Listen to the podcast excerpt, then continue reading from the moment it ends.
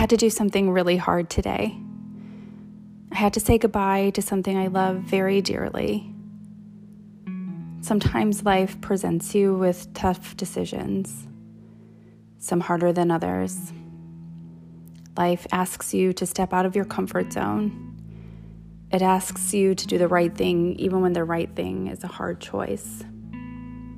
I think we often stay in a state of discomfort because we believe we need to suffer, that we're not worthy of more, or that state of discomfort has somehow become so familiar that it's the only way we know how to operate in the world.